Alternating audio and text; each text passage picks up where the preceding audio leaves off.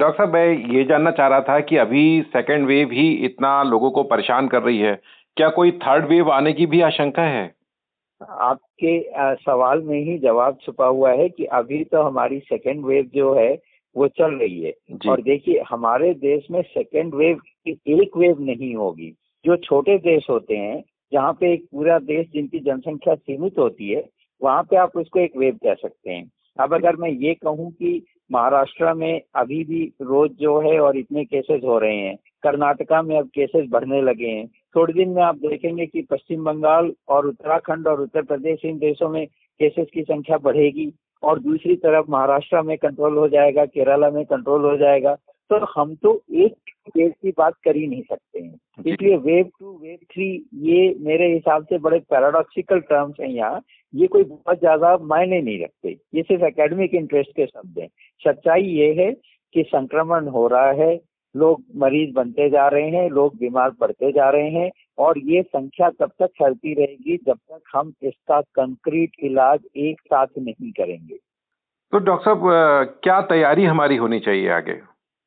देखिए, सबसे बड़ी तैयारी मैं ये मानूँगा कि सरकार के साथ व्यक्तिगत नागरिकों की जो ज़िम्मेदारी है, अपने आप को और अपने आसपास के लोगों को सुरक्षित रखने के लिए जो कोविड अप्रोप्रिएट बिहेवियर स्ट्रिक्टली पालन करना है, वो करना पड़ेगा। आप याद कीजिए कि जब हमारा पहला लॉकडाउन सक्सेसफुल हुआ था, पूरा कंप्लीट लॉकडाउन था, इसलिए जाके हम कंट्रोल कर पाए थे।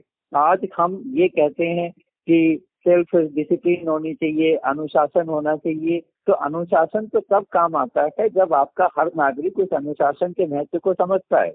जब वो अनुशासन, वो नागरिक उसकी ज़िम्मेदारी नहीं लेता है, तब तो सरकार को या जो गवर्निंग सिस्टम है उसी को कड़े कदम उठाने पड़ेंगे। पर डॉक्टर साहब, जब जब सिस्टम ऊपर से ही थोड़ा सा गड़बड़ हो रहा हो, जब बंगाल के चुनाव हो रहे हों और लोग बड़ी बड़ी रैलियाँ कर रहे हों और उत्तर प्रदेश में पंचायत चुनाव कराने जैसे फैसले हों, जिसमें लोगों का इतना इन्वॉल्वमेंट हो तो आम आम लोग कैसे मतलब कैसे प्रेरित होंगे? कैसे सीखेंगे वो?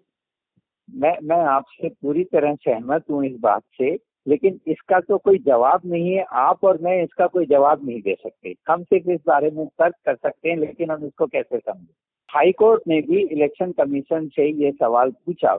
आपने देखा होगा कि मद्रास के हाई कोर्ट में और वेस्ट बंगाल के हाई कोर्ट में कलकत्ता के हाई कोर्ट में ये टिप्पणियाँ की गई हैं कि इलेक्शन कमीशन ने ये काम ऐसे कैसे कर दिया। लेकिन ये ये मेरे व्यक्तिगत विचार हैं। एक सिर्फ़ एक नागरिक की तरह से मैं ये बात आपसे कह सकता हूँ कि भाई हाँ ये अपने आप में क्वेश्चनेबल है कि ये जो फैसले लिए गए इनका अंजाम एपिडेमियोलॉजी की दृष्टि से या पब्लिक हेल्थ की दृष्टि से तो कोई अच्छा नहीं होने वाला है। ज़ाहिर है कि लोग इकट्ठे होंगे, इतनी हज़ारों की संख्या में भी, चाहे किसी पर्पज से हो, वो चुनाव की चुनाव की रैली हो, वो कुंभ का मेला हो, या लोगों के घर में शादियाँ हो, कहीं भी ये होंगे तो विज्ञान तो यही कहता है कि ऐसी महामारी की स्थिति में इस तरह का लोगों का एकत्रित होना तो सुपर स्प्रेडर इवेंट बनेगा और बीमारी उससे फैलेगी।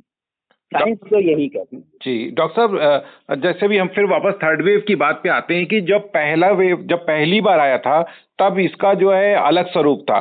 जब अभी सेकेंड वेव आया तो इसमें अलग तरीके इसमें म्यूटेशन हुआ और नई तरीके की चीज़ें आ रही हैं। क्या जो थर्ड थर्ड वेव क्या हम इस संदर्भ में नहीं देख सकते हैं कि जो नया वायरस आएगा वो बिल्कुल एक अलग रूप में होगा? नहीं हम ये प्रेडिक्ट नहीं कर सकते हैं। ये ये प्रेडिक्ट कोई भी नहीं कर सकता क्योंकि म्यूटेशन जो है वो रैंडम प्रक्रिया है। वो म्यूटेशन किस तरफ़ जाएगा वायरस का स्वरूप कैसे बदलेगा, इसकी हम कोई भविष्यवाणी नहीं कर सकते, पहले से नहीं बता सकते कि क्या रूप हो ये तो जब सामने आएगा तभी देखा जाएगा। अच्छा डॉक्टर साहब जैसे कि अभी फ़र्स्ट वेव जब खत्म होने लगी तो हमारे देश में सभी लोगों को लगा, आम लोगों को भी लगा, सरकारों को भी लगा कि खत्म हो गया। लेकिन वो इतनी बड़ी तरीके से आया कि अब हमारे पास ऑक्सीजन की और तमाम इंफ्रास्ट्रक्चर की बहुत कमी हो रही है। ये जो हमने प्री मैच्योर सेलिब्रेशन शुरू कर दिया हमने मान लिया फरवरी के महीने में और लापरवाह हो गए कि हाँ अब कोरोना खत्म हो गया। उस गलती का ही तो आज ये नतीजा है।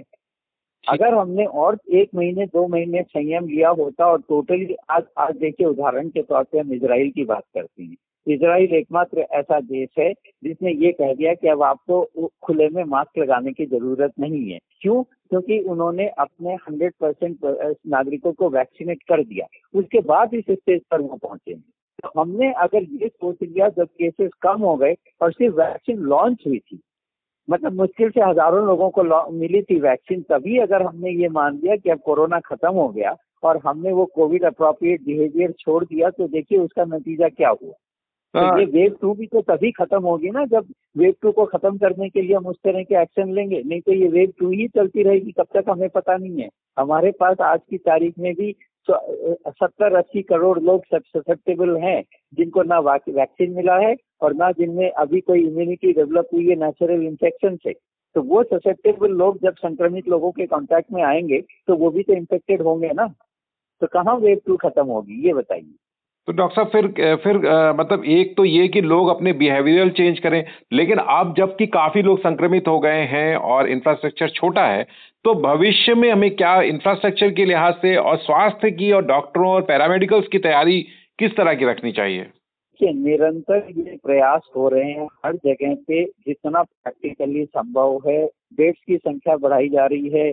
अब देखिए, ये भी तो कदम उठाने पड़े कि ऑक्सीजन जो है पूरी इंडस्ट्रियल सेक्टर से डाइवर्ट करके मेडिकल सेक्टर में लाई गई और ऑक्सीजन कंसेंट्रेटर मंगाए जा रहे हैं। तो जो भी आवश्यकता है, चाहे वो बेड बढ़ाने की हो, चाहे दवाइयों की हो या वैक्सीन की हो, उसमें प्रयास तो हो रहा है। लेकिन कोई भी इंफ्रास्ट्रक्चर एक इनफाइनाइट लिमिट तक काम नहीं कर सकता है।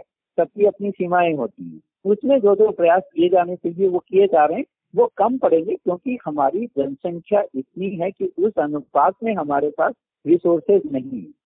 तो ये प्रयास तो निरंतर जारी रहेगा और हमें करते रहना पड़ेगा। ठीक डॉक्टर साहब आपका बहुत बहुत धन्यवाद। धन्यवाद।